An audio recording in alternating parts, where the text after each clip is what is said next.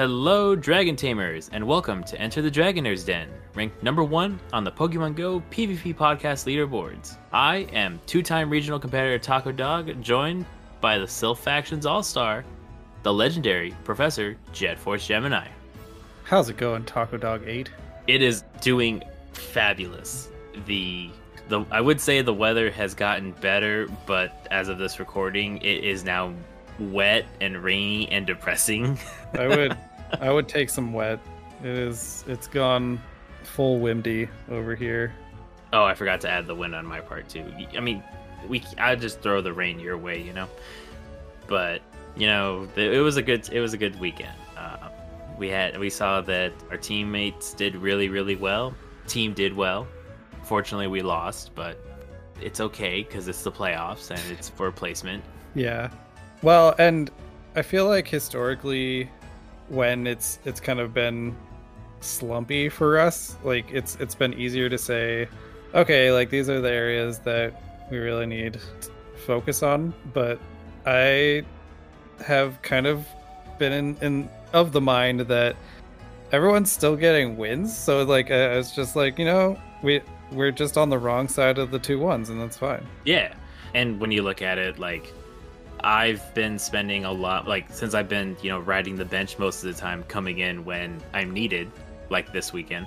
been spending a lot more time, you know, starting to look at scouting, looking at you know the new team, which we we talked about this, so I don't have to just blurt it out, but more info beyond that later.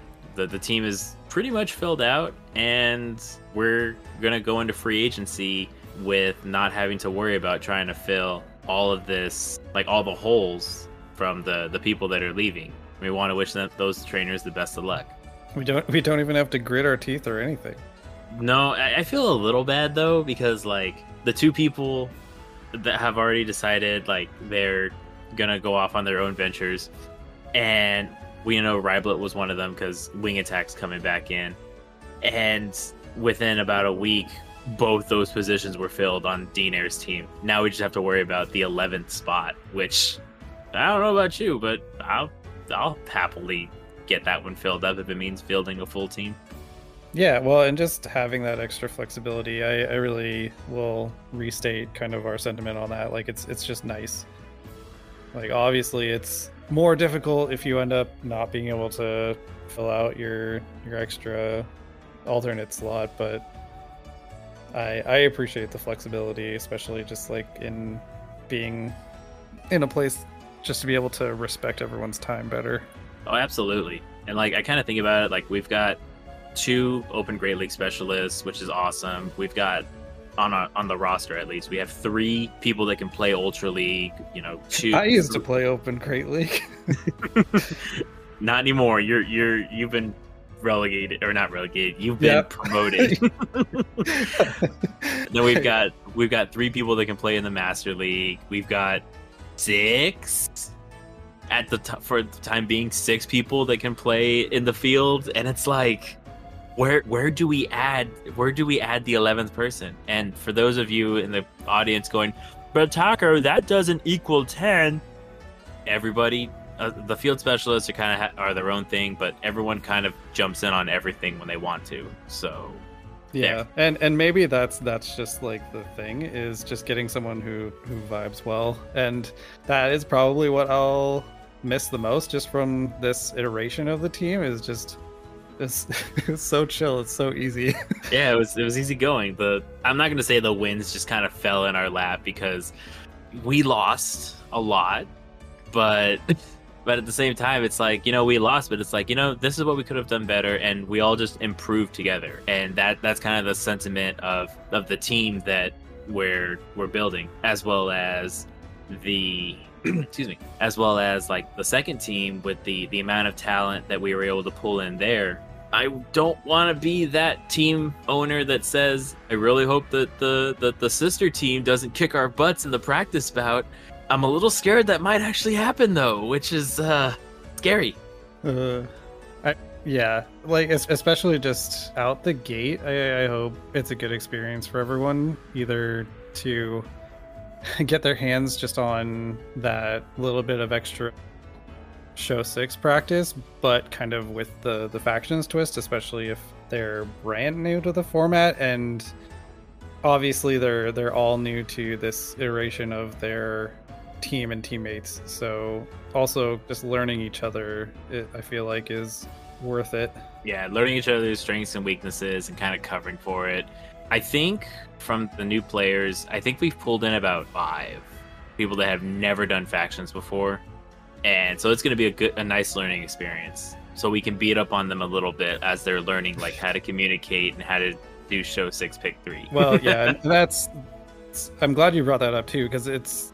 I will say just to like flip the coin that it is nice though just to have a little bit livelier chat right in the in the team section just because like doubling up and I don't know it's just kind of it's obviously different still and it's its own thing but it's fun.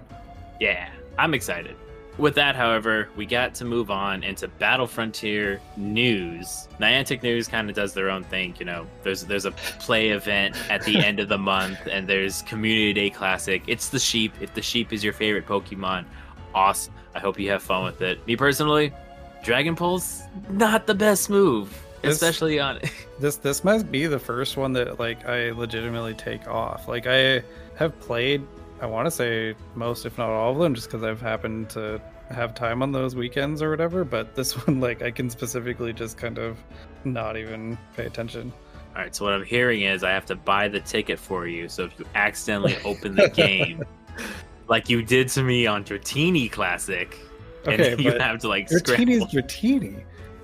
Yeah, but I specifically told you, hey, I'm not going to play. Please don't send me anything. And there I, I opened the phone like 10 minutes before Community Day ends. Here's a ticket from Jet Force Gemini. I'm like, that son of a gun. We have fun. but I do have some amazing news.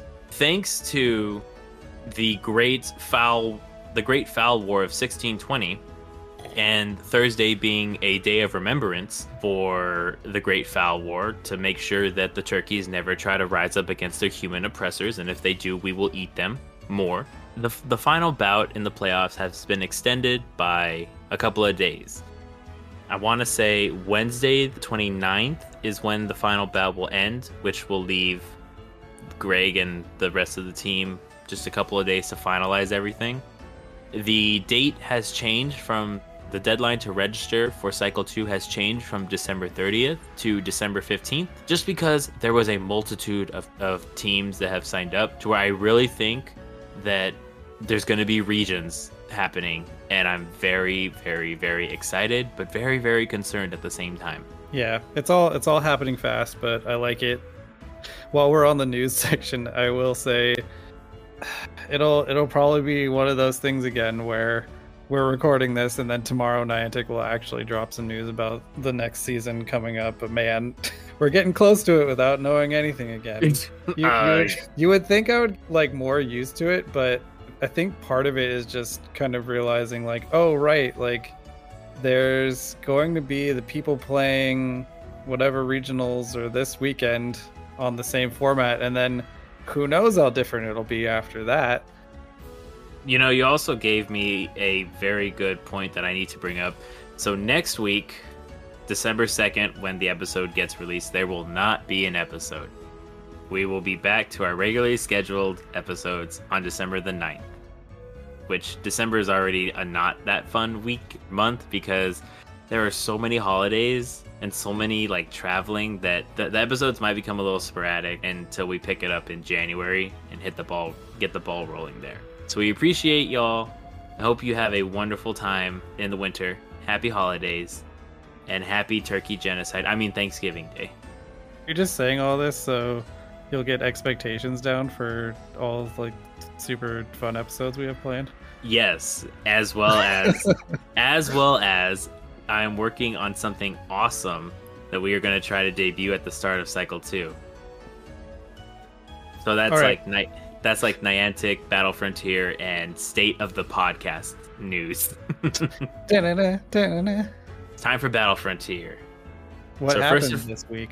So, first and foremost, in the top 16, we want to give a special congratulations to Rock Paper Slark and Sky Dragons Gaming for solidifying their their placement into the legendary tier. That's all I got for them. So now we go over the scores in week number three.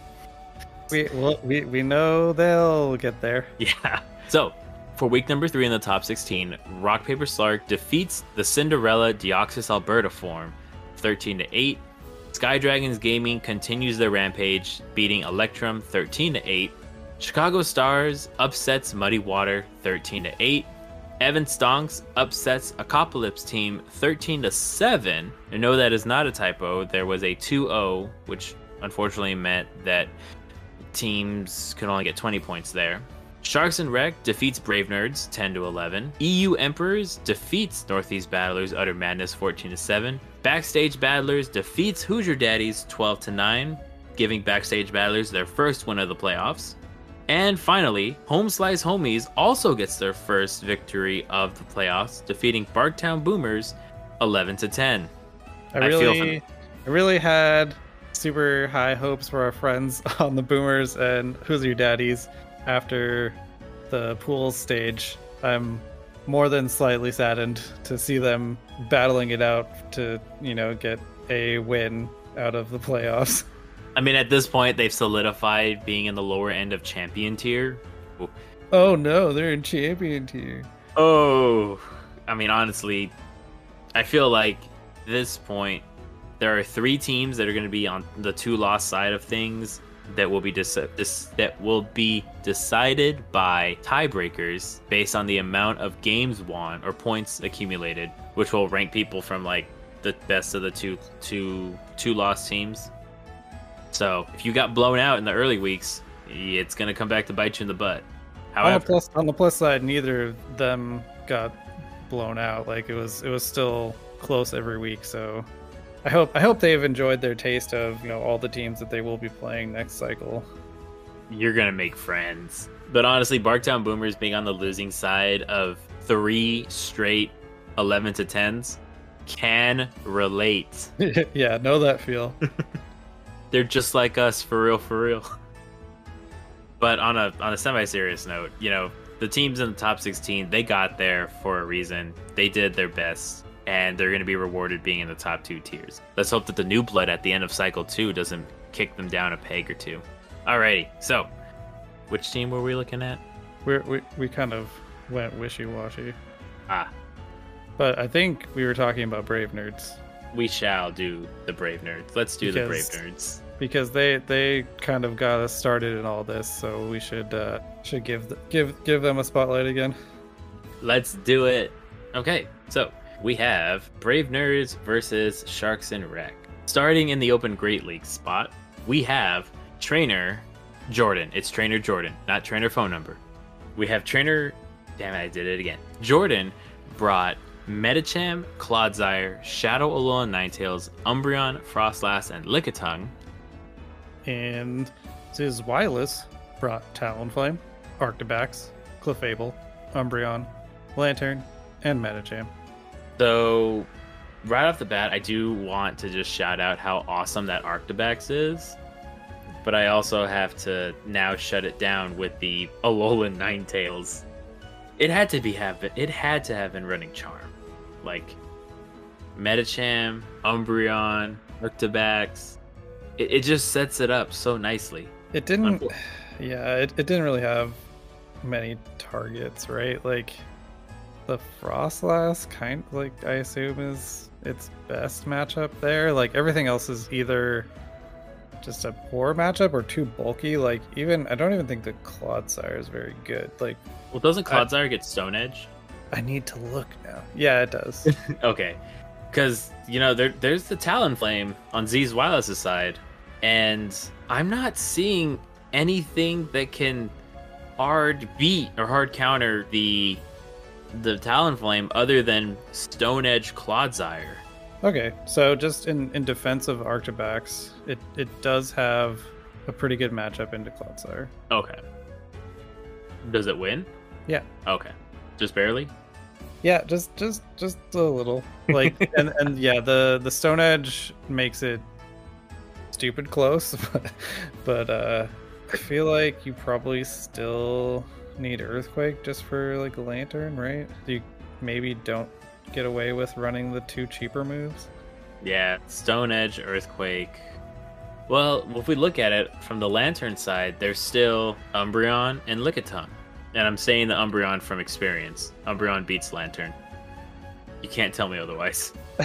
there's, I mean, there's there's so many of those that are just kind of a wash, right? That like, even like even even stuff like the Medi Lanturn matchup is is not super clear.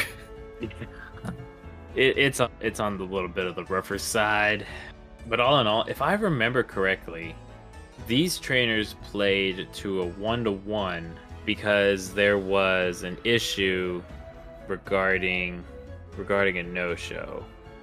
There was I not. You, I thought you said that was in the Barktown one. That was there was a lot of no shows this week.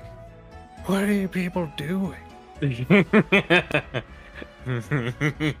or or is that like the result of the kind of 15 minute rule starting to actually get enforced? Well, the 15 minute rule has definitely been enforced at the start of the playoffs. I don't remember if I if we communicated that clearly. Uh, no, by the way, the, these trainers played to a 2 2 2. There was something else regarding it. Okay. I promise I said I know I said I'd promise I wouldn't dive into the the the what's the word? The dispute bin, but I didn't I didn't say anything specifically. I just saying there was a lot of no shows. yeah. Yeah, before before we move on, I just I do want to say that Clefable looks super strong. Like I I get it. Um Clefable's got a really good look into the team with you know, be doing well against Medicham, Alolan Ninetales, Umbreon, I don't know how well it does against Lickitung, but I figured it loses that just because of the bulk. Yeah, or, or at least it's unpleasant, right? So yeah, the the Lickitung Clodsire, but yeah, just to have act, like an actively good look into four Pokemon is is already a huge leg up, right? Yeah. So that that is already kind of leaning towards okay, how do I how do I deal with this thing? Yeah. Alrighty, so congratulations go out to Z Wireless, showing that he he already won a regional this this season, right? Yeah, I think that was one of the first ones. Okay. Regional champion Z Wireless for showing why he is a force to be reckoned with in the Open Great League. With that, let's do. Oh wait, we didn't say the score. Oh yeah, we did. It was two one. With that, let's move on to the Open Ultra League, where we had Jimbo Spice, who brought Pelipper, Cresselia, Shadow Gliscor, Virizion, Tapu Fini, and Regirock. And we had Pokegains bring Clefable, Guntank, Registeel, Shadow Poliwrath, Jellicent, and Shadow Gliscor. Again, we see Clefable, which. Yeah. I, I'm a little relieved though to see Pokemon that just don't immediately give me flashbacks to Catch Cup. it's kind of interesting that we have a Regirock on one side and a Registeel on the other side. Either way, both teams were very well, very ready for it. But once again, I do want to shout out the Clefable on Pokegains' side with Meteor Mash and uh, what's the word? Meteor Mash and Moonblast because there's a Regirock and there's a Virizion that I know will not want to take those those moves. Yeah, well, and just having a fairy into a team that has no steel type or poison type. so there's there's just also not that immediate resistance either, which can go a long way. Gosh, yeah, and it's it's kind of surprising that Jimbo Spice was able to take at least one point off of this one two, considering it looked like he had such an uphill battle. They did quite a good job just on team comp countering that Shadow Poliwrath though. Uh, like, okay, sure, there's a Regirock still. Like, well, there's but, five things. Yeah, but the other five are are all at, like, yeah, eating it alive. Like, not not even giving it room to breathe. So, basically, one ineligible Pokemon. that yeah, that makes that does make a lot of sense. But Poliwrath is able to sort of fight back with you know ice punch on for the Gliscor and Virizion. keyword sort of. Yeah, sort of. Uh, yeah, but overall, I think the Jellicent looks a lot stronger. So at least there was a fallback water type, and we're we're seeing yet again Sh- Shadow Gliscor just so strong in Ultra this time. Yeah, it's that's well, true. and not just not just Shadow, but it feels like the majority have gone Shadow. But yeah, either either variant of Gliscor has shown up on just about every team that we've talked about. Yep, and I'll keep saying it. Shadows are dumb. I'm not saying that because I lost. I lost my Aurora Cup matchup to a Shadow, Uh, but Shadows are dumb and stupid, and they, they're a dumb mechanic, and they deserve to get take 50% more damage and only do 10% more damage. okay. I said what I said. Uh-huh. all right, Taco. I'll t- all right, I'll take off my tinfoil hat or get off my soapbox. Master League time. Your soapbox hat. Yes, soapbox hat. That, that's about as good as a representation as this week is this week has is going. But it's a short week at work. La la la la. Anyway, in the Open Master League, we had Skeptical Tracer with Dialga, Mega Slowbro, Primarina, Zapdos, Genesect, and Therian Landorus. And Daletoon Army brings Mega Aggron, Florges, Gyarados, Giratina Altered, Therian Landorus, and Garchomp. Wow. Doesn't correct me if I'm wrong. Florges gets a grass move, right? I, it has a couple technically. It has Vine Whip that it can use, and then also Petal Blizzard. So just Vine Whip. Because I like, mean, Vi- like Vine Whip barely counts as grass damage. it's more like you could sub the grass charge move just as a coverage option. Otherwise, it's just the triple fairy all the time. that's fair. but I feel like I've seen that more as a option to be a surprise nuke into especially kind of mud boy style stuff in ultra but That's fair. I'm I'm mainly saying that because there's there's the Primarina. If it was running Charm, you do a lot of damage into the Alter Form Giratina and Garchomp. You resist, and you'll resist the Gyarados. Get you resist Gyarados, both Gyarados' attacks. Actually, all of them because it gets bite, I think too. Yep. And uh, in theory or on paper, this the team looks very solid. But I'm wondering how is it? Uh, how is Skeptical Tracer able to get swept like that?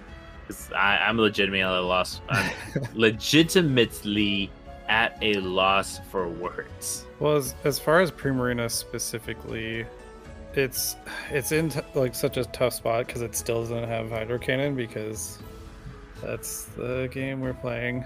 Um but at least disarming voice is slightly cheaper now. So it's it's not just like totally stuck but yeah um it's not getting a charge moves anytime fast and at least doesn't technically need to just because like you were saying that the charm is nice. However it's it's not like it's tanking very much either. Like it's it's not a particularly high stat product just kind of compared to a lot of these pokemon which is kind of the drawback for the starters right? Is just like their their stat total just is not on the same level. So even even having that nice typing and being able to take advantage of the fact like oh yes i can just run this as as charm it it can't do everything Yeah, that's true. And maybe it was so much as a one Pokemon tried to do too much.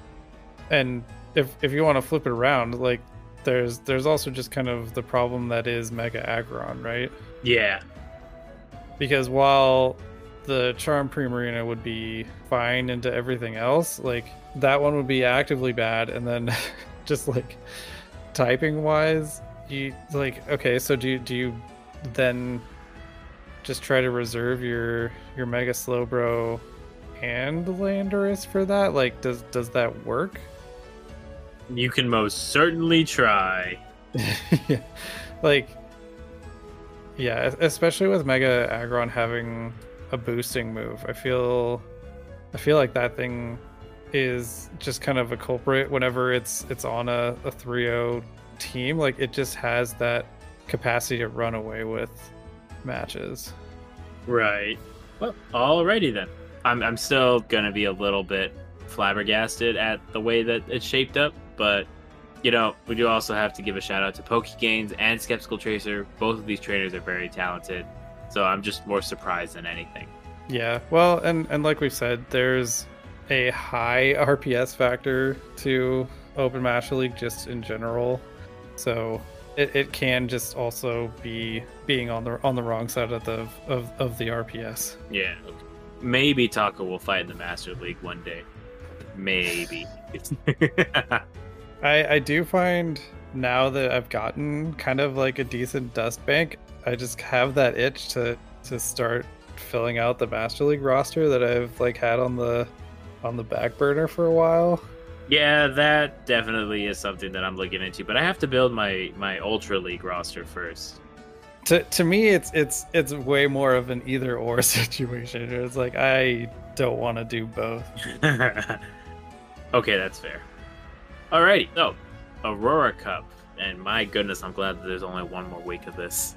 It's Did it's I, it's been a it's been a meta. Did I say that out loud? I I semi apologize for it. Whoever came up with that cup should be put into a trebuchet and fired out of it into the river. Was it Greg? no, I know who it was. Actually, no, I'm gonna name it. Usually, we don't like to name and shame, but this we can make an exception. It was the Ieyasu Cup. It was Ieyasu in Battle Frontier. Please. So yeah, whether whether you want to praise or praise less, you you know who's to blame. I just hope that we never ever do something like this again. Or if we do do the Ieyasu Cup, we ban we ban the Shadow Charmers. Anyway, all right, Aurora number one. We had Drifblim with a very interesting team of double Primeape, Greedent, Shadow Alola Ninetales, and now the very interesting team complement has been taken away. Cresselia and Gligar. At first, I thought you said double Primeape. I'm like, what? Oh, okay. Yeah, they brought Mankey and Primeape. Amazing. Kylosis brings double Shadow Gligar, Whimsicott, Lanturn, Vigoroth, and Crustle. Okay, I like that Crustle bring. Unfortunately, doesn't look like it's all out of play here with double Primeape, Alola Ninetales, and oh, actually no, I'm not sure on the Gligar matchup the Gligar is the one that you're pausing on. To me, to me, it's it's like the first thing that we've seen that actually gives the Alola Ninetales trouble, and not just because it has a bunch of bulk. Well, I know that, but like what I was mainly saying was I was spotlighting Double and Primeape, whose fighting fast moves can give it a lot of trouble. And I gotta look at the other players' team there's not a lot of there's not really a good wild charge target, so you could run payback on it and watch it go burr. But just with I think what Rock Blast and X Scissor, and if you want to put Smackdown on it for good measure, you're that Crustle's gonna do a solid amount of damage into Cresselia and Alola Ninetales. I mean, I hope you're running Rock Slide over Rock Blast, but yeah, it is. Oh, it, is it does. Get, Sorry, I did not know I got access to Rockslide. This is just shows I haven't played. I have a Crustle built, but I haven't played it. Man, there were there were quite a few Silph metas where Crustle was top tier. And there were fri- in those metas. I never used Crustle. For sure, I would I, I would play anti Crustle. So there, you can shame me for that. That's fine. But yeah, just to just to reinforce a little bit, like you might have been thinking about Dwebble, which only gets Rock Blast or, uh, or Rock Tomb. But yeah. I know Dwebble gets Rock Tomb, mainly because it's it's uh it's a, it's it's there. I enjoy seeing another Whimsicott enjoyer. yes, you and your well actually I'm gonna be riding the Whimsicott train because December 14th, the the the DLC part two for Pokemon Scarlet and Violet gets released, and you know what comes back? The best boy of all time, Flygon, and that prankster Whimsicott. I hope I hope we get a lot of cool, unexpected things from that update. I'm just glad Flygon's gonna be in it, and hopefully they give it Breaking Swipe in its level up move pool, so then Niantic will have no choice but to give it Breaking Swipe in the main in this game. Yeah, no choice. And for all you people clamoring for a breaking swipe nerf, just get better at beating Steelix in the Ultra League. I said what I said. Anyway, tangent aside. I'm so curious what kind of move updates we're gonna get.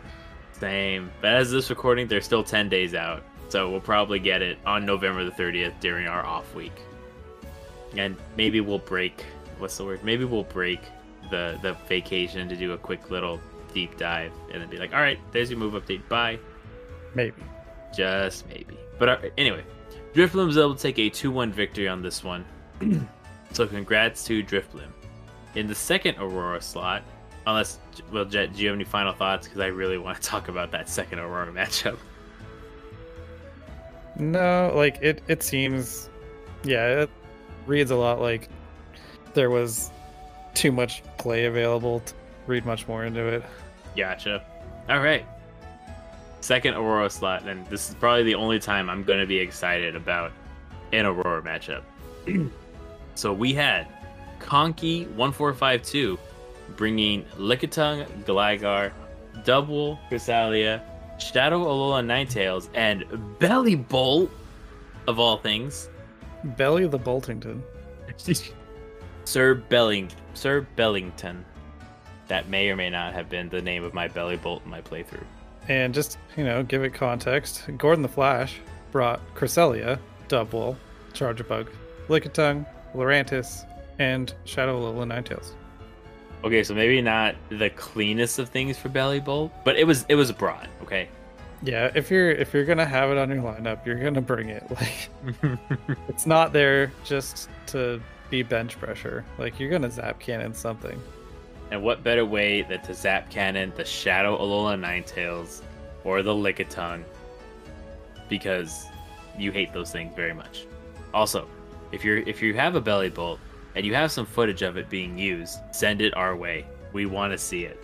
Yeah, and it didn't have obvious targets, right? Even like I'm even looking through the other teams, and there's nothing actively weak to electric.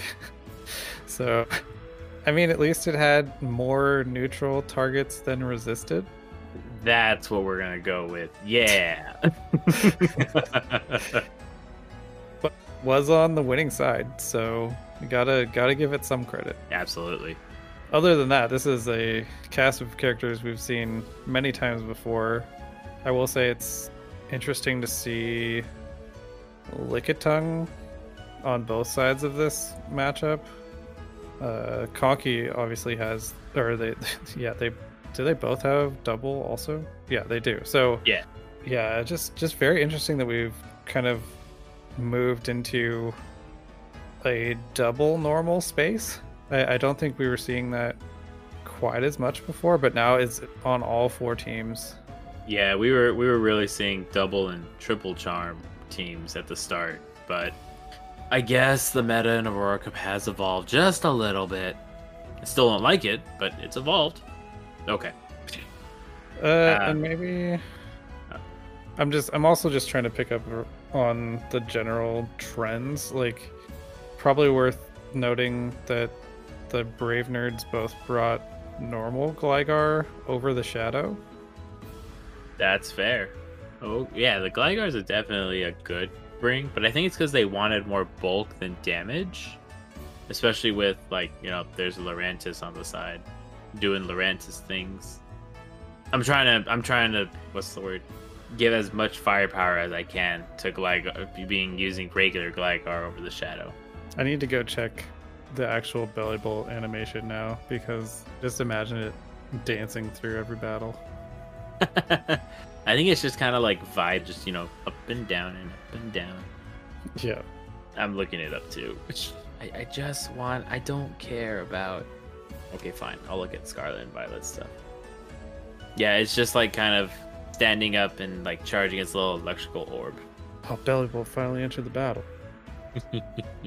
Yeah, it's kind of it's kind of slap happy. Yeah. I wanted it to be more like vertically bouncy. Look, beggars can't be choosers. We saw what they did to Smoliv, what the, the shambles Pokemon. I just saw someone thunder it. Brandon that... Tan, who who are you, who are you battling? Somebody the... is. They're probably battling me because they're not familiar with type matchups. It would be one thing if it was like the main games where it doesn't actually tell you what the type is of the opponent, but since it's in the top corner, you would think you would think people would throw the right move. But Look, I'm trying, okay? man, All right. Well, let's move on into the Savannah Cup. sounds good. Okay. So in the Savannah Cup, we had Caspian Pike with Regirock, Buzzwole, Emolga, Dunsparce, Trash Wormadam, and Roserade. and Garchomp Glory brings Wormadam Trash, Buzzwole, Regirock, Qwilfish, Trevenant, and Emolga. All right, so they all brought Trash Dam, Emolga, Buzzwole, and Regirock, but they left up Roserade and Dunsparce for Qwilfish and Trevenant. yeah, which is interesting because I think Dunsparce can beat both those mons pretty easily. Yeah, the Dunsparce looks really strong. Like even even the Buzzwole matchup isn't that terrible, just because you're hitting with neutral rollout and rock slide compared to the Poliwrath that is actually resisting the fast move. Yeah. And so I think Dunsparce was kind of the key reason why Caspian Pike took a 3-0 sweep. Buzzwole's just squishier too. Yeah. Because, like, one of the things that we don't talk about a lot is when Pokemon get to, like, level, like, get to higher levels, they get more bulk into them. And I think Dunsparce is, can get to level 30s, whereas Buzzwole's, like, level 15. I mean, it's it's more about stat distribution. Like some of the time when you get to the mons that need to go over 40, it's just to hit 1500 at all. Mm-hmm. but yeah, Duns So yeah, Dunsparce got to be one of those that went from you run a hundo to oh, you can actually use the bulk spread. Today I learned that we could run Hundo Dunsparce and it'd be okay in the Great League. Yeah, ba- back back in the before times. Back in the Golden Age, Yeah. Well, and you know, maybe maybe you just want your Dunsparce to hit a little harder. Want to give a quick side note? There was this project that I was working on where I was asked to provide some old PvP footage of. I was asked to provide some old PvP footage of like Pokemon battles. And so, like, I was digging through and I found an old clip when me using the Powder Snow Alolan Sandslash with Bulldoze and just watching the game work without like the one turn lag switch and not really sneaking moves through. It was like, oh wow, this was the best of times. If if that's how you remember it, Taco, Look, I I will take the guaranteed sneaks any day. It's like the consistency is is so much better. usually what I meant to say was the gameplay was a lot smoother. Also found out that the, that footage was from about a year ago, so I don't think. Oh no, XL Canyon was definitely in the game at that time. I said what I said. Well, I'm, I'm glad it was working well for you at that time. I'm sorry. No, like, I mean, you play this game. I feel like it's just kind of a day to day. Like, oh, it's better today. Oh, it's way worse today. and there have been some times where they're like pretty open about, hey, we're going to be doing like a bunch of maintenance on this Wednesday or whatever. But I feel like that hasn't been a thing for a while, where it's just it is what it is for everyone. And it's like, well, okay. Yeah, I remember the dev diaries that we got for like three months and then they just disappeared forever. And then for some reason, people on Twitter were really asking for them. And we were like, they're just dev diaries, bro. It's not that deep. Yeah. Well, Mhm. and we we know that as as a company they've had issues, but yeah, the the the golden the golden goose you would hope would get more attention than it has. Nah, you gotta download, you know, Peridot and Monster Hunter World and NBA All World and Marvel whatever the lever. Pikmin, don't forget about Pikmin. I forgot about Pikmin. So, but anyway, tangents aside, congrats to Caspian Pike for taking a 3-0 victory. And I'm gonna say with the Dunsparce until Amaze jumps into my DMs and corrects me, or maybe Caspian Pike will. Either Well, way, Yeah, when when you have an option like that, it just it does make it a lot easier to say, okay, well, the one thing that I definitely got to handle is the Buzzwole, and you know, what's what's my best route with that in mind? Thrash dam or Emolga. Yeah, the the only drawback I, I would lean towards Trash Dam just in general, but the drawback to Emolga being you're you're just extra weak to that Regirock, and that's also one of the matchups that is kind of razor thin for the Dunsparce. Hmm. That one is definitely IV dependent. Yeah, Alrighty. So, final Savannah Cup time. We have fellow fish brother Manicarp with Regirock, Buzzwole, Oranguru, Charjabug, Dunsparce, and Emolga. and Gambino Dragon brings Regirock, Dunsparce, Poliwrath, Roserade, Tropius, and Charjabug. So in this case, Manicarp unfortunately lost one to two, and I kind of want to say it's because of that Tropius. You did say they had an Emolga, right? Yeah. Mhm. So I don't I don't um I'm not seeing as much what you're seeing. Like it is a strong Buzzwole answer, but that's that's kind of the only thing that it's covering comfortably. Oh, I thought the the the Regirock matchup was pretty comfortable because it gets access to Leaf Blade. No, Regirock just gets to those too fast. Okay. Thank you for correcting that mistake.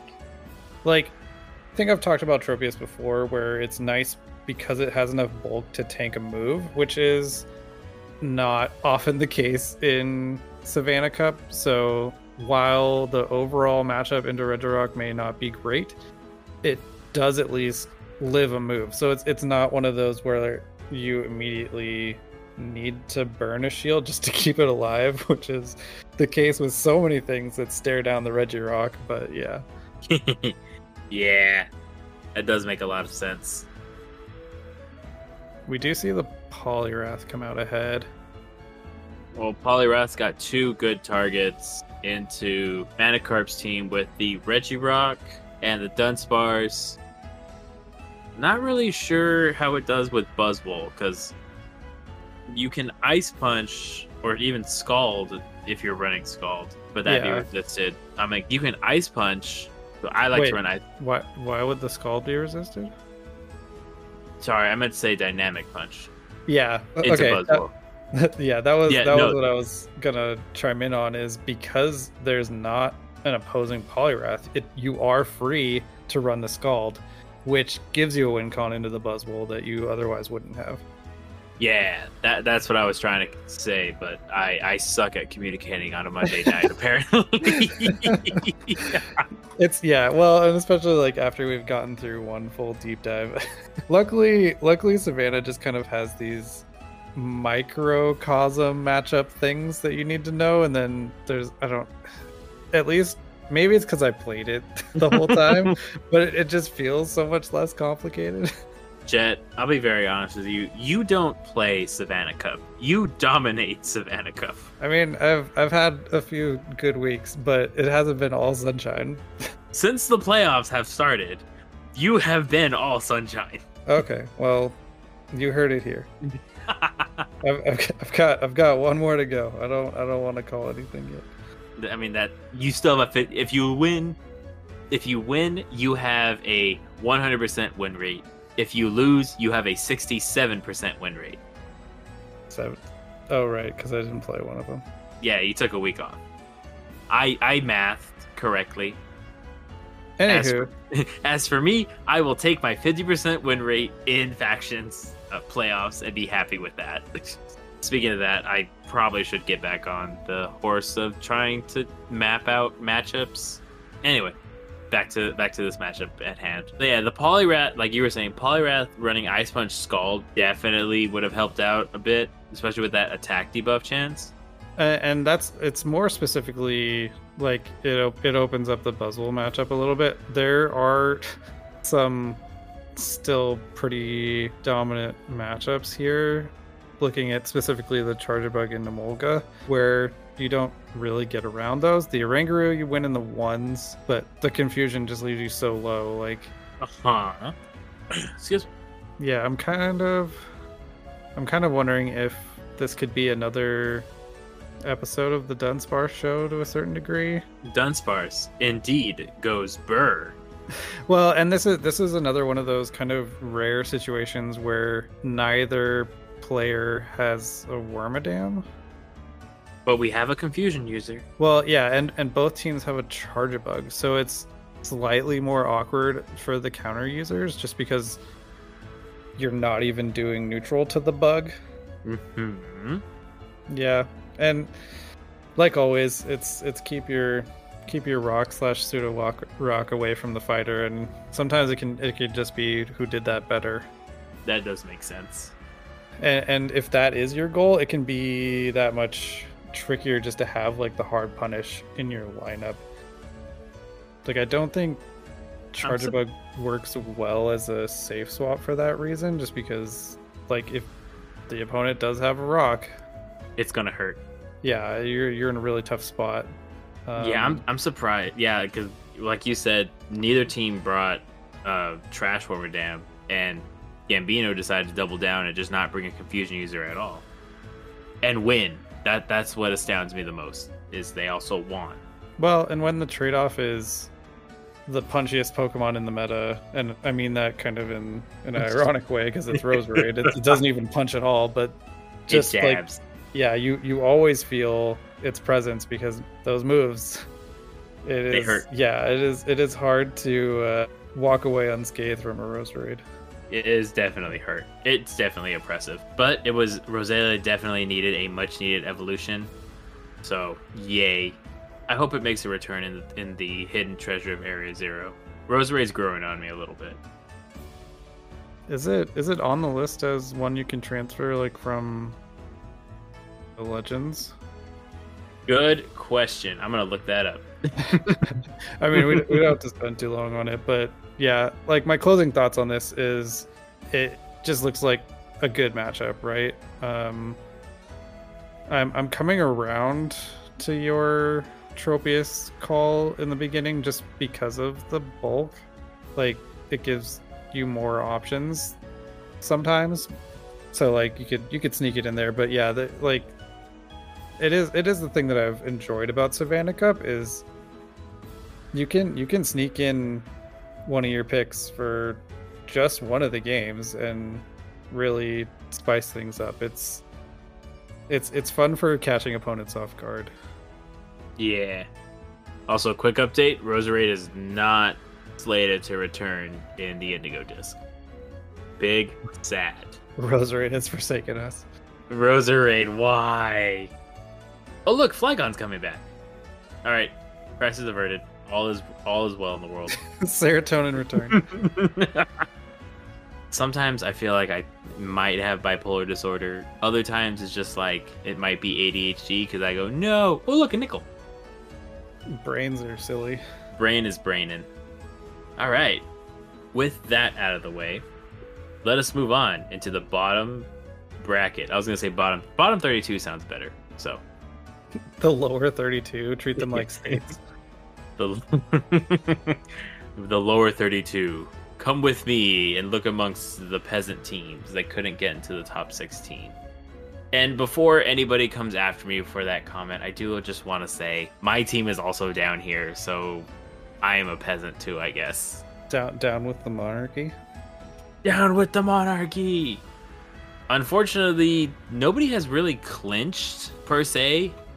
I mean probably the biggest probably the easiest clincher in the elite tier would probably be the lucky mucks just because of their sheer dominance of of whoever they fought they've the most points they gave up was seven and they're averaging about 15 points a game so i think they are they are a shoe-in for elite tier, even based on tiebreakers. And that's just the quick maths and me talking. With that being said, let's dive into the scores. As previously stated, Lucky Mucks defeats Thunder Fury 16 to 5. Hidden Powers defeats Decidueye Dynasty Black. I want to say 15 to 4, but You was at- 14 to 7. yeah, 14 to 7. Numbers are hard. Copium Northeast defeats Texas PvP 12 to 9. In the battle of the Thunder Civil War, Thunderdome just squeaks by against the mighty Thunder Ducks 11 to 10. Icy Wind defeats Coastal Kings 14 to 7. Hammerheads gets revenge against Phoenix Rising in the rematch 13 to 8. Fearsome Frostlass defeats Switchmasters 13 to 8. Sea Kingpin escapes a sweaty against Team Omega Lol 11 to 10. The Great Unknown defeats Slark Paper Scissors 9 to 12. Canadian Shieldon defeats Dean Don't Care 12 to 9. At least it wasn't 11 to 10 this time. TNT Fingles defeats T Swift Fan Club 13 to 8. Before I go any further, I do have to give a special shout out to this team because there was a captain that just didn't report their scores. So when I looked at the matchup, it said it was 13 to 0. Neat. Anyway, Roslark Bow defeats Gong Rippers 13 to 8. Pioneer Valley PvP defeats the Thunder Squirrels 14 to 7. iCarly PvP defeats Decidueye Dynasty Green 15 to 6. Delibirds the Word defeats Nerdy Birds 10 to 11. And finally, Fletch Cinderella Story defeats East Caliber 12 to 9. Not gonna lie. Actually, no, I have to move on to the previews next. In the There's final a lot, there's, there's a lot of previews. there is. In the final week of playoffs, Lucky Mucks is going to square off against the Hidden Powers. Copium Northeast takes on the Thunderdome. Icy Wind takes on Great Unknown. Decidueye Dynasty Black gets to fight the Hammerheads. Mighty Thunder Ducks going up against TNT Fingals. Texas PvP draws Roastlark Bow at high noon. Fearsome Frostlass is going up against Thunder Fury. Sea Kingpin gets Canadian Shield on. Phoenix Rising takes on Delibirds the Word. Black Paper Scissors is fighting Coastal Kings. Pioneer Valley PvP gets to fight Fletch Cinderella Story. T Swift Fan Club and iCarly PvP are fighting amongst each other. I had a quick, I had a little one liner for that one, but I forgot it, so I'm just gonna move on. Team Omega Lol draws Gong Rippers. Diener Don't Care draws Switchmasters. Nerdy Birds draws the Thunder Squirrels. And finally, East Caliber draws Decidueye Dynasty Green. See, I stopped calling them the Rowdy Rowlets. See? I forget, like, there's twice the teams, so it's gonna be more talking. Yeah. okay. Feels like it's gone on forever. Look, you're not wrong, honestly. Okay. With that, tis now time to dive into the might the the mighty Thunderdome Civil War. That's what I'm calling it. So unfortunately, Big Dude, the captain, did not want to take up the bet of the winner gets the keys to the kingdom, which is fine.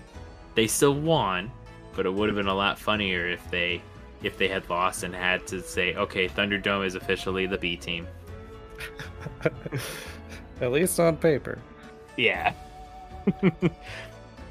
anyway, so we have Thunderdome versus the Mighty Thunderducks. And to keep things simple, I will just refer to my team, the team that I'm going to cover, as the Dome. and and Jet can call his his team the, the Thunderducks if he wants, or the Ducks. So, for the Dome side, we had an Open Great League. We had Buckeye Fitzy, who brought Medicham, Swampert, Carbink, Charjabug, Gligar, and Arctibax. Extra impressed since I know that they played at LAIC. Yeah.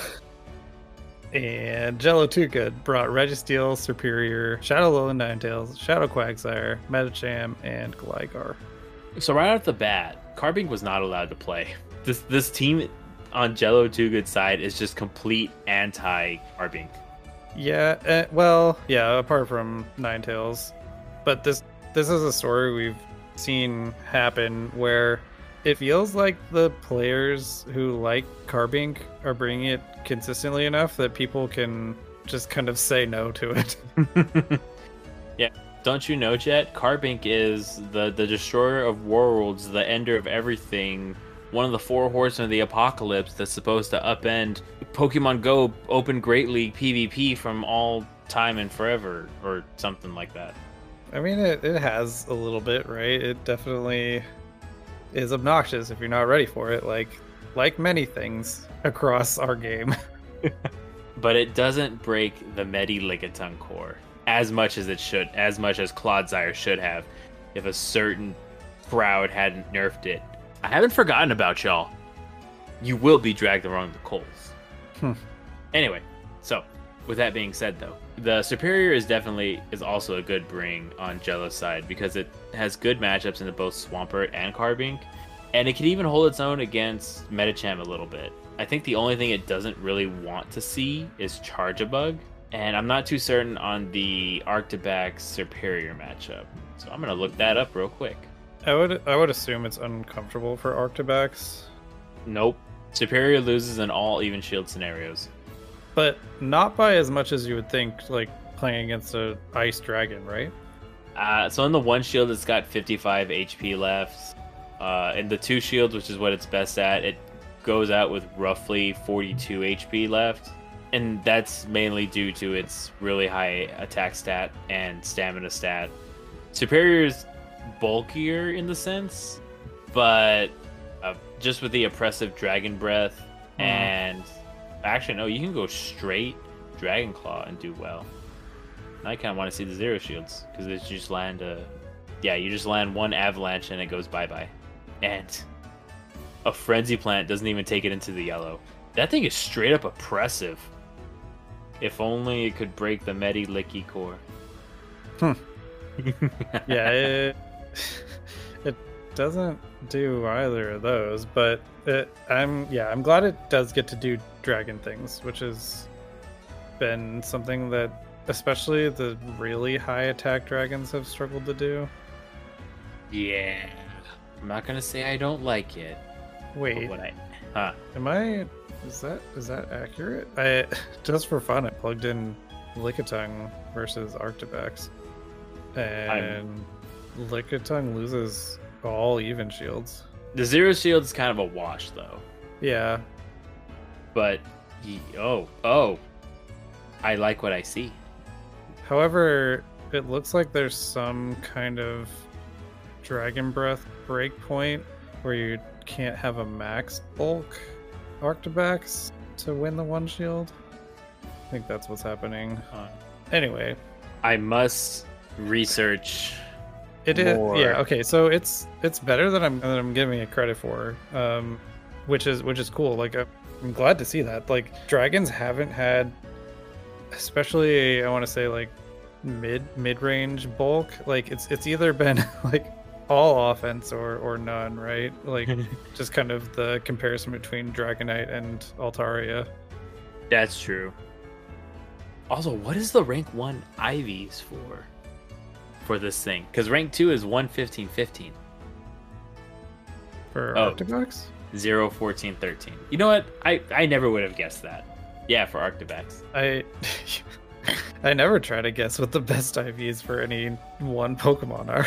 Fine, I want 15 attack. Everything else can. There. 15 0 0. Let's go.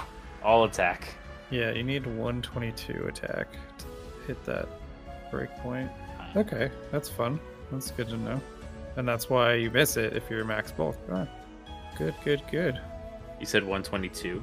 Yeah, well, and that's that's against the rank one not best buddy Lickitung, so you would need a little bit higher. You could just check what the 51 is. I'm checking my Frigibax right now to see. the 50.5, I guess, is the rank one. You need 123.2, basically. I I might have something for that. So I just hatched I hatched a 10 14 10.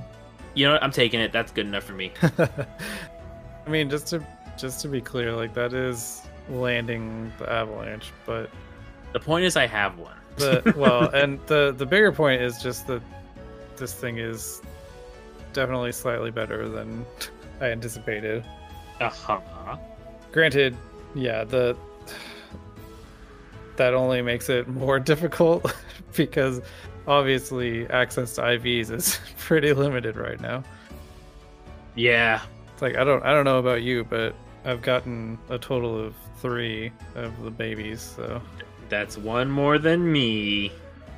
And after I finish walking the Lickitung, currently after the Carbink, it's over. All right, so going back to, to Buckeye Fitzy's matchup, Buckeye Fitzy was able to take a 1 2 defeat, at least take a point off, which I'm honestly surprised given the fact that Serperior was on Jello's side. So I have to give it up to the Arctibax.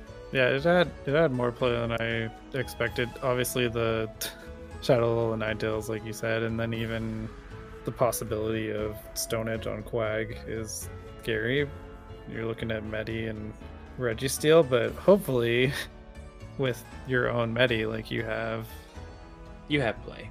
you have play and then yeah, you just you just have to figure out how you're dealing with the Ninetales. That's I think the biggest issue, especially like where we started was the Carbink doesn't have much of anywhere to go except you need to counter the Ninetales somehow and that's okay or you can stick with the swampert like that that's totally fine here uh, like as long as you keep it away from the Serperior Yeah, that makes sense. point Okay. being very very limited options True. All right. So let's look at in the open Ultra League slot where we had Nuclear Ninjas with Heliolisk, Galarian Wheezing, Mandibuzz, Altered Form Giratina, Hitmontop, and Galarian Stunfisk. And Akigag brings Nidoqueen, Hitmontop, Shadow and Sandslash, Shadow Dragonite, Tapu Fini, and Mandibuzz. Tapu Fini definitely did not want to get lined up against the Heliolisk, but has some really good matchups with Mandibuzz, Altered Form Giratina, Hitmontop, and Galarian Stunfisk. I'm very confused how both these teams ended up bringing Hitmontop. Collusion! Yeah, that that seems that seems extra. I mean, uh, the Hitmontop on the Thunder Duck side, or sorry, on the Dome side, is kind of warranted because there is the Alolan Sandslash. And with the newly accessed triple axel, Oh man. let, let me cook. Uh huh. So with the newly accessed triple axel, the Hitmontop is also able to bite back against the Nidoqueen, the Dragonite, and the Mandibuzz. The Dragonite I buy, but Nidoqueen I don't I don't think you're getting anywhere against Nidoqueen. I tried to cook. I think I burned it. I'm looking it up. Oh, nope, never mind. Nope, nope, nope. Yeah, it's it's a it's a weird one. The Heliolisk showing up again. It's at least got a decent like decent spread of things that it can hit, right? Like breaking swipe makes up for how squishy it is as long as you aren't trapped against one of the things that just absolutely annihilates you. Also, I do want to point out Hitmontop can do really, really well if it just goes straight triple axel against Mandibuzz in all even shield scenarios. So there. Did you check with Air Slash too, or is that just Snarl? I just checked with Snarl because everybody likes to run. Oh God, I really wish I hadn't. Okay. Yeah, that and and you, you do bring up a good point. Just that Mandibuzz has always kind of been in a weird spot because it is still neutral to fighters, so it's it's not like it's fulfilling that given role of flyer counters fighter, especially if they have an actual move to hit for super effective back. But Mandibuzz is always nice for buying time, playing Yeah. playing playing to the timer. You're you're just there to burn out the switch clock. Yeah, Also, if you uh, if you attempt to do timeouts in the Go Battle League, I just want you to know that you weren't hugged enough as a child because that's really not cool. That's three minutes of my life that I'll never get back, or five minutes, excuse me. it's a legitimate strategy. yeah, next you're gonna say running Bastiodon, Shadow Razor Leaf Victreebel, and Carbink is a legitimate strategy. Oh man. Anyway, so in this matchup in particular, I gotta give a very sad day that Nuclear Ninjas lost one to two. Man, Thunderducks had a really good start with Open Great League and Open Ultra League. I'm sure that Yeah, then I'm- something happened. I'm sure the streak will continue in Master League, right? Let's find out. So we had Ryuzaki with Mega Aggron, Altered Form Giratina, Florges, Therian Landorus, and uh, sorry, Virizion and Gyarados. And my Pika Best Pika brings Dialga, Mega Blastoise, Hydreigon, Therian Landorus, Gyarados, and Florges. So spoiler alert, this was a sweep to put Thunderdome back on top. And you know, on aside from the Therian Landorus, that Mega Aggron is pretty free. Well, and yeah, once again, we're seeing the Mega Aggron run away with the, the Master League slot. it is it is disgustingly oppressive and i think it's really only held back by the fact that it's got a pretty meh charge secondary charge move that isn't meteor beam. Yeah, whatever whatever your coverage move is, it's also taking a long time to get to. Yeah, heavy slam is probably the cheapest charge move it's got, though. I don't even know Mega Aggron's. Like What's the word? Stone Edge and Thunder, I think, are both cheaper. Meteor beam, stone edge, rock tomb, thunder. Okay, so it has nothing to hit the Therian Landorus.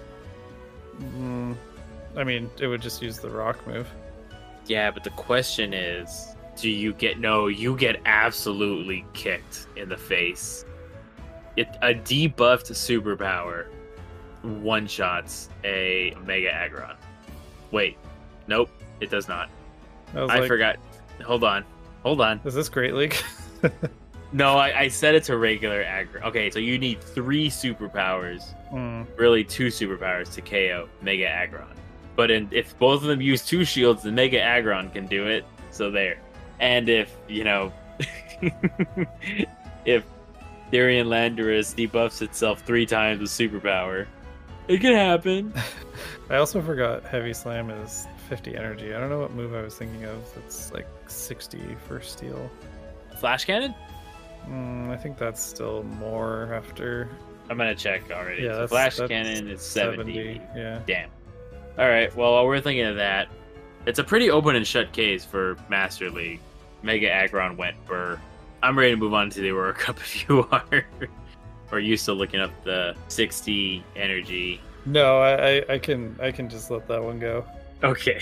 All right. So Aurora Cup, we have Sean from LA with Shadow Alola Ninetales, Cresselia, Lanturn, Mantine, Meganium, and Lickitung. Um, and uh, HGMVZKF brings Shadow Regirock, Gligar, Double, Lanturn, Charjabug, and Shadow Alola Ninetales. All right, Migo, we got to talk about your team's name, bud. You got you, new rule. Migo, Migo, Migo. I know you're. I know you're listening. Give us a spreadsheet on how to pronounce your team's names, please. Except you, Gortakum. I'm just gonna pron- mispronounce your name, and eventually I'll get it right. Oh, anyway, Oh, I was thinking of Gyro Ball. I got I got there. Alrighty, so in this case in particular, Shallow Alolan Ninetales is going to do Shadow Alolan Ninetail things, which kind of sucks. Because, you know, there's the Gligar there that would have a really good matchup into it. But, you know, Water Gun Lanturn, Mantine can neutralize that Gligar. Not saying it would do a good job, I'm, I'm saying it's there, but you would have to find a way to neutralize that Charjabug. Hey, look, Lickitung. Ma- I mean, Mantine into Double Electric and Shadow Regirock doesn't feel great. Yeah.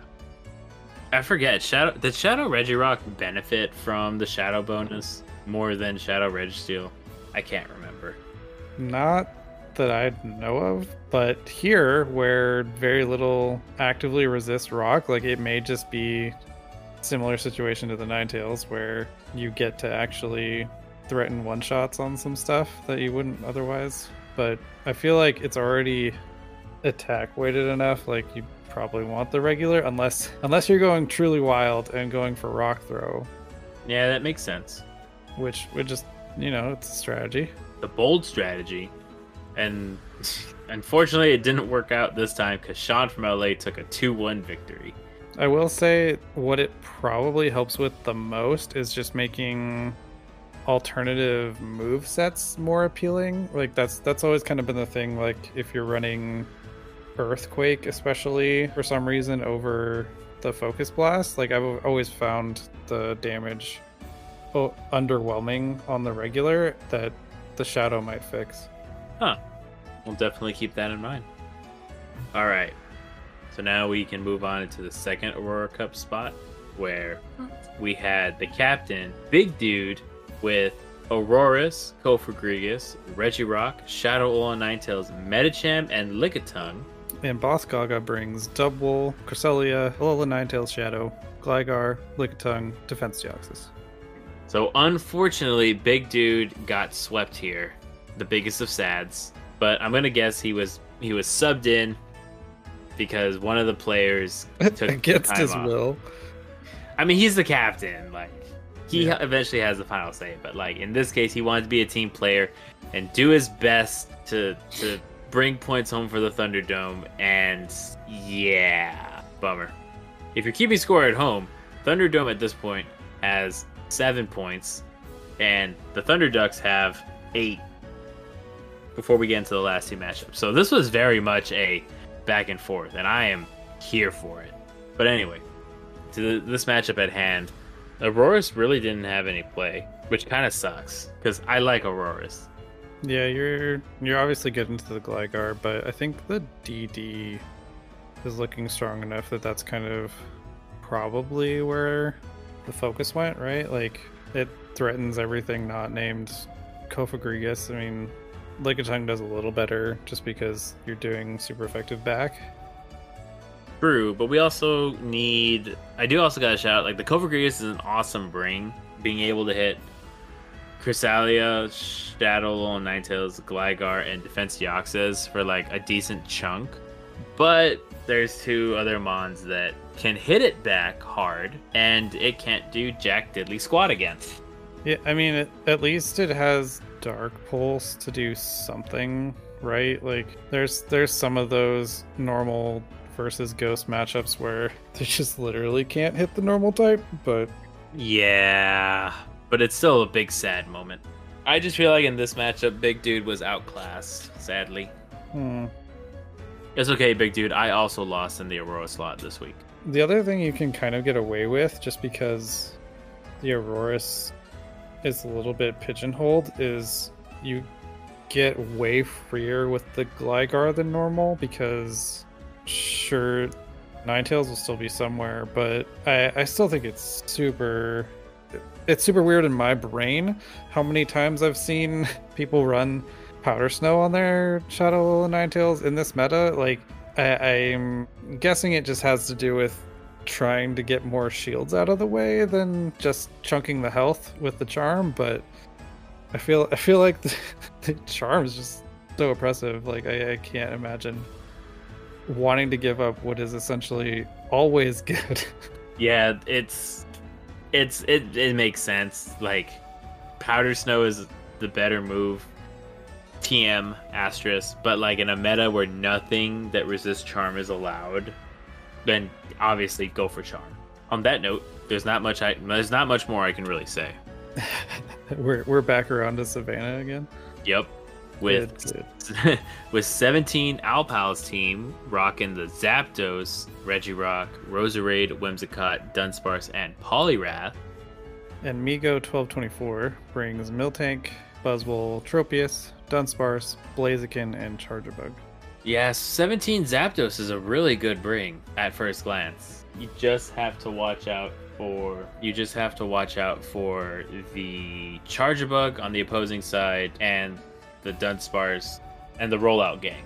Yeah, you have you have the double rollout instead of the Regirock. So immediately I'm asking myself what what does 17 Alpal get away with bringing they wouldn't be able to if the opponent actually had a Regirock?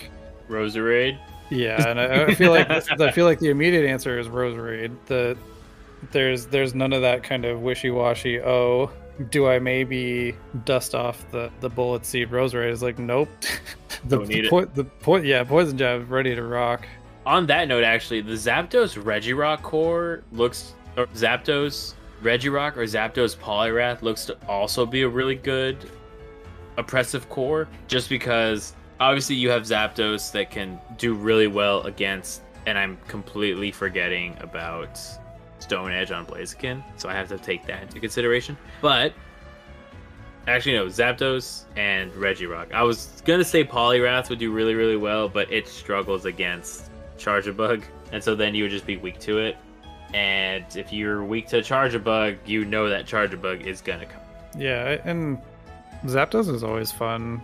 The biggest drawback is you know compared to the Emolga, you you don't have moveset flexibility. Like you're you're just kind of locked in. These these are your moves. Yeah. and slightly less bulk. Like it's not a lot, but I think the biggest kind of nod in Emolga's direction is just the fact that it gets aerial ace rather than uh, drill peck. Yeah, aerial ace is definitely a cheaper move when you compare it to drill peck, but drill peck just does more damage. And you know me, I like my damage output over anything else. Hmm. Actually, I I need to catch myself on that one. I didn't realize that they're both 40 energy. Oh, yeah, go with drill peck. Not gonna lie, I thought drill peck was 45 energy. Today we all learned. Okay. Any final thoughts before we move on into the final matchup in Savannah Cup? The the, the final final. The final matchup. Yeah, I'll just I'll just I'll shout out Whimsicott again. Whimsicott, like, indeed. I feel like it's I feel like it's it's a strong and very versatile Pokemon. I need to build one now. It's like, hey, you could you could uh you could run the the charm Whimsicott in this matchup. Don't let the intrusive thoughts win. Do not run Charm Whimsicott. Why not? Jet. It's like you're you, you don't actually want to seed bomb anything on this team. Like, come on. Look, you're not wrong, but I just don't want to admit that Charm is good.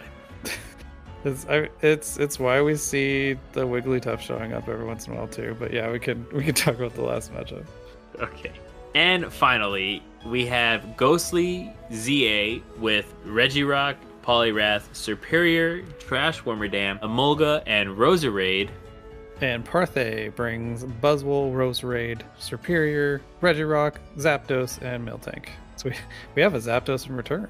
Yeah, and it's yeah. weird because Zapdos on the opposing team is really good into Poliwrath, Serperior, and Roserade, but has to watch out for Regirock and Trash Wormadam and the Emolga because discharge is less than uh, what's it called? Discharge is less than Thunderbolt, right? Yeah, that that one is actually less. Okay, because I'm still looking it up anyway. Yeah, oh, why do I want Thunder? I want Thunderbolt, computer. Thunderbolt is 55 energy. Discharge is 45 energy. And somehow Zapdos still wins going straight Drill Peck. Oh wait, I'm in, I'm still in two shields. Zapdos wins, but they have to land the Thunderbolt. Everyone everyone loves a good coin flip win, right? yeah, those are my favorite. But I do have to give a nod. I do love the Serperior brings from both teams, and they each counter it with Roserade. However, with Trash Wormadam being Trash Wormadam, able to get through Buzzwole and Roserade, TM on the Roserade, in case you can eat a couple of Weather Ball fires. I think that in this case, Bulk beat Power.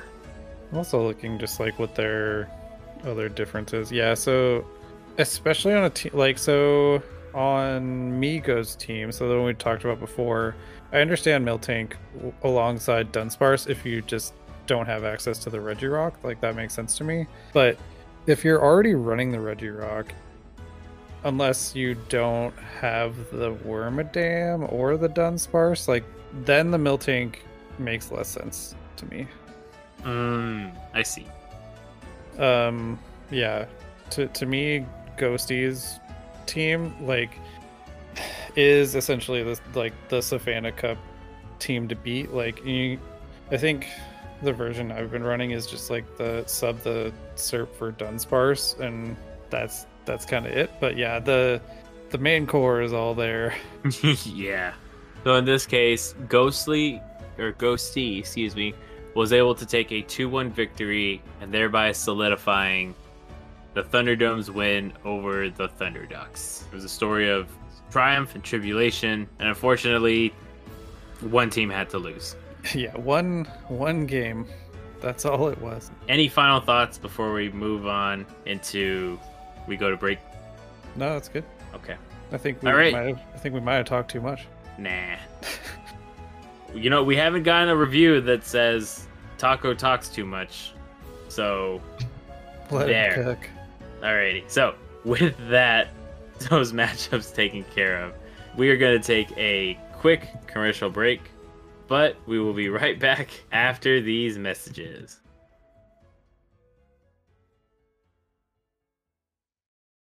Hello, this is Professor Elm, and I'm in a bit of a predicament. I was wondering if there were any eccentric trainers who would be willing to make a delivery of some sorts.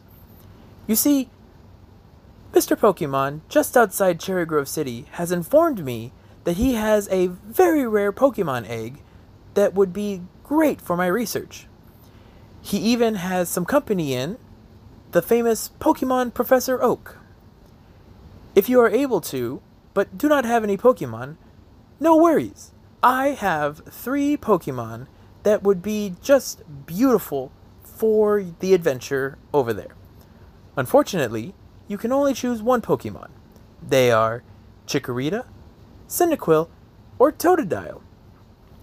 These three Pokemon, one of these three Pokemon, will help you in case you get tangled in the weeds and have to fight off against some Rattatas or Sentrets.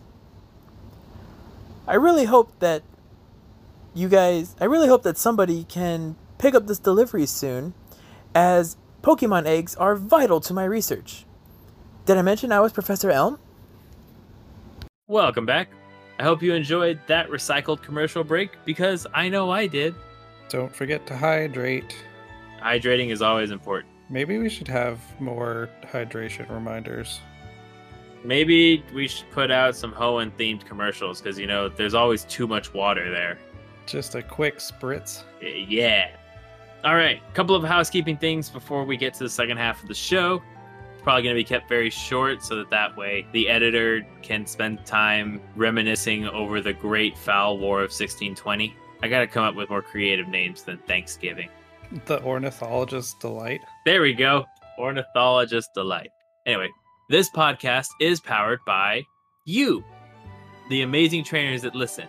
We do also have a Patreon. The link is listed in the show down below. You could de- you can support the show for as little as one dollar. Getting access to the show gets you a super secret chat super secret chat booth that only the Patreons have access to, as well as the recording booth where you can fact check us in real time and or post memes. If, however, you do not wish to donate money, like because you know times are tough, holidays are coming up, totally understand. Consider giving us a rating on wherever you listen to a podcast, be it Apple, Spotify, Amazon, or Google Podcasts, and a review if you're able to. If it's awesome, which come on, you took the time to review, you're automatically awesome and witty and safe for work. We'll read it out loud on the podcast. We want to give a special thanks to our patrons, Trainer Thanks, ZT Smith, and Sotiri, for helping us keep the digital lights on week in and week out. I also forgot to mention that starting in November, which is this current month, you can receive your you can receive the episode up to two days early. So if you just can't get enough of Enter the Dragonair's Den, give us a subscription. so due to the shortening of the the deadline to register for cycle two, we understand that some teams may not be completely filled and they're still looking.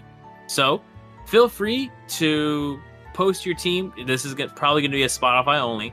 Feel free to post your, if you're starting a team, looking for a team, or you're recruiting for a team, place it here in the Spotify section. And as soon as it comes out, we'll, I'll definitely pin it so that that way everybody gets access to look at the teams. If, however, you're looking for a team, I promise you, I won't. I will press pin so that that way everyone can see it, and then I'll message you, say, "Hey, here you're looking for a team." Other than that, we did have a very short play Pokemon segment. Is that just because the LAIC happened? Yes, it happened this past weekend.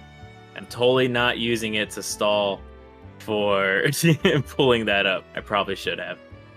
But It- in the It's it's hard to want to talk too much about it, not knowing how same same things are going to be in what is it less than two weeks. Yeah. So I Yeah. guess this is the final play Pokemon, final play Pokemon event of the season, and we want to give a shout out to the winner, LNDS Rog Rogyev from Brazil, and the runner-up, LNDS Trixon. The the Lindas went all the way. Yeah. We did also At least a couple of them did. I did also want to give a special shout out to somebody in the TCG community. He has won a what's the word? He has won a local Go event, but he's he placed top four in, in Brazil. In Pittsburgh, he unfortunately, out of 1,263 players, was not here in the top eight. So I'm gonna say he did well enough. We can we can track that down and add it as a note, right? Yeah, I can just look him up also on the on the leaderboards. But Yeah. he's he's a really good TCG player. Like my goodness. But I know if I ever need to, if I ever need to, you know, learn how to play the game, I'm gonna ask him to teach me. All right, so that was the play Pokemon segment. Now it's time to get to the salsa bar. Obviously, I know that this is going to be a little bit of a shorter one, so we have two salsa bars. Jet, since this is your first time here, would you like to do the honor and go first? I mean, it is it is a rarer occurrence, but I oh, I got a lucky run. Um, I found out Was it me? this week it is not you, but you did open, you did open my gift today, so good job. Yes. Um, that is highly unusual. I didn't even have to redeem it on Palatown to get it to happen. but yeah, the the catch cup is this week, and I happened to last week catch what would be rank one Pawmot. However, I was unfamiliar with how it evolves because you know it's it's not an amazing Pokemon by by any stretch, and clearly I I still haven't evolved it because I just learned that you need to walk the Pawmo 25 kilometers for some reason, and I'm still a little salty about it. Damn. Like 10, I would understand, like because you know in Scarlet Violet you walk the 10 laps, and that makes sense to me. It was like okay, 10 is good. Who decided 25 kilometers was a good idea? Hold up, 10 laps? I thought it was a thousand steps. I thought anyway, this is this was in my memory that that was just kind of the you guarantee it kind of deal. And a thousand steps would be way less than 25 kilometers. I was just trying to make like some kind of at least direct comparison, but it it seems so wrong that Feebas, the Pokemon that you have to like max all these values on, is now not the Pokemon you need to walk the furthest to evolve. It's this starter area Pokemon. I was like, why? So I am I am bamboozled and flummoxed, and I have strong feelings about it. Dang. Well, PSA to all trainers out there. You need 25 kilometers, which kind of dumb, but you can do it. It's just walking, right? I'm And- I'm yeah. sorry. Well, it was just like I want to use this silly Pokemon for catch up and for you know just having some some fun battles. It'll be ridiculous because it's only got self debuffing nukes. I might get to battle with it for a day. I'm sorry. Well, at least you can battle with it for a day, right? Uh, Right? Maybe. We'll we'll see. I'm I I'm eight kilometers in now, so if we're attempting. You got this. I believe in you. Just get a bicycle. Those kilometers will fly by. Trust me. So what did what did what did you do, Taco? Oh, okay. So, for anybody asks, it can happen to anyone. Okay. So yesterday, Sunday, I got hungry, so I decided to order a pizza. Can't relate. so I decided to order a pizza, and because I was hungry, I was just kind of ordering food through uh, Domino's because Domino's out here is the goat of pizzas because Pizza Hut is terrible and Little Caesars is also terrible. And do you hate Eh. mom and pop shops. Well, it's not that I hate mom and pop shops. I just refuse to pay outrageous DoorDash delivery fees for them. Sure, sure. So I ordered the pizza. I put it on. I'm on auto. I use my points because you know they have rewards points now, and I like order some extra stuff like to get food for the week to do like some food meal prepping. To my surprise, I get the I get the notification that my driver's on its way, and he's going the wrong way.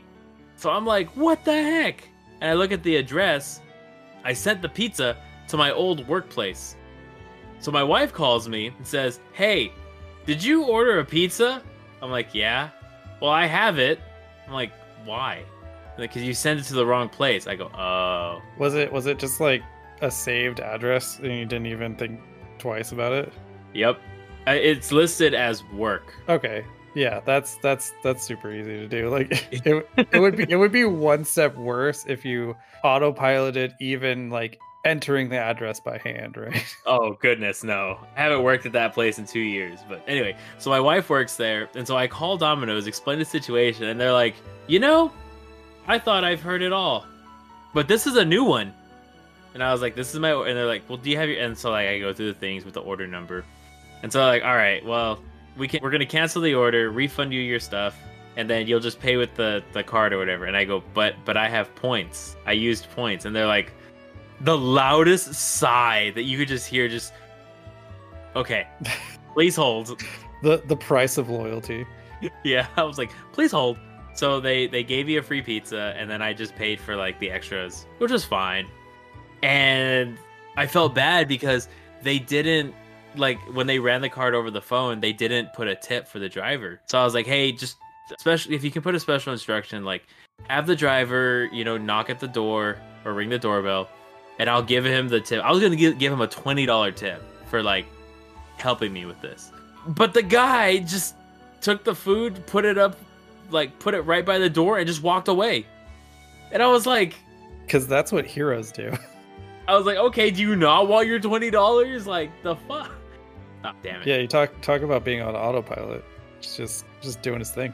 Yeah, so uh, long story short, I got and then two minutes later, my wife comes home with the pizza. It hadn't even been touched. So she goes, So I got two pizzas, two bread bites, two two liters of cherry coke. I only paid for like the one two liter of cherry coke and one bread bite. And all because I got hungry and waited till the last minute to order food.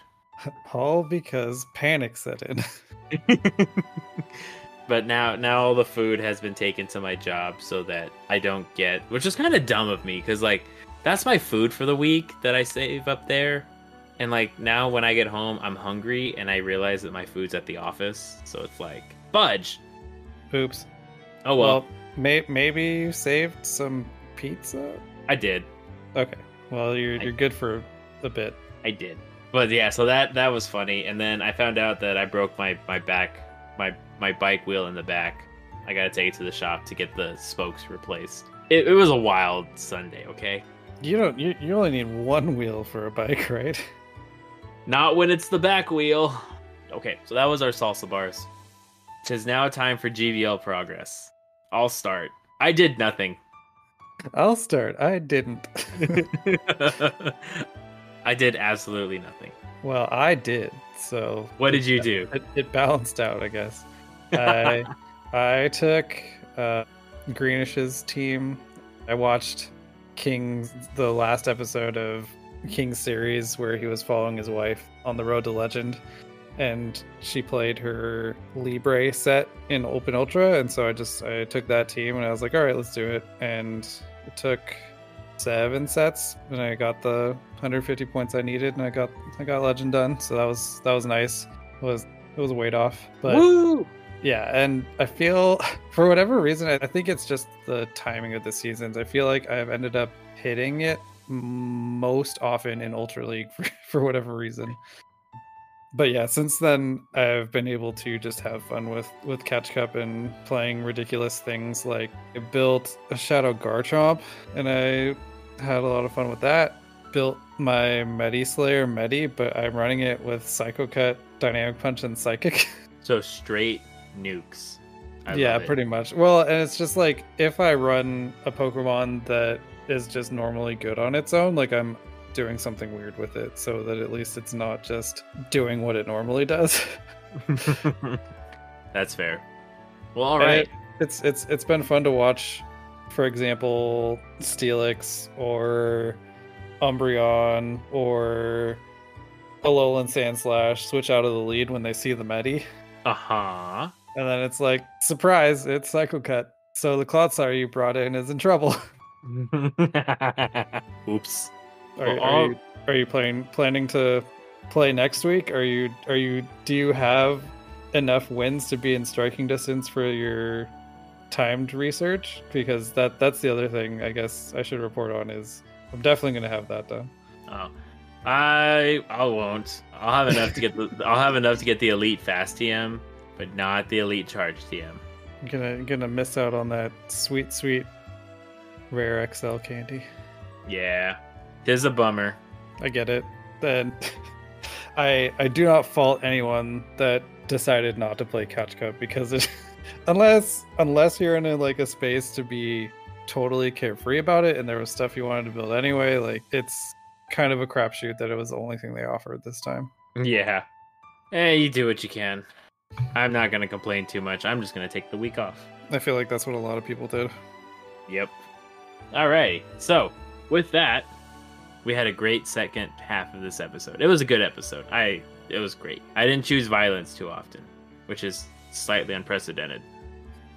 Yeah, it was. We're we're, we're saving it for for next time.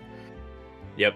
So, just a quick reminder next week, December 2nd, there will not be an episode. Just want to give you that nice heads up. From all of us here at Diener Don't Care, if you celebrate it, we want to wish you all a happy Thanksgiving shoot. a happy Thanksgiving from our family to yours. Hopefully, or if it's just a Thursday for you, happy Thursday. Yeah, I, I hope you find a reason to frolic and talk to your family anyway. Yeah, absolutely. Yeah, give your family a, a shout every once in a while. You know, a, sometimes a phone call can just brightens their day. You got to keep them on their toes. You can't let them get complacent. exactly. But with all that being said, always remember keep those dragon fangs sharp. Stay away from those fairy types. Ice types are pretty meh. And until next time, we will see you all in our next episode. And and this is actually it. So go for gold.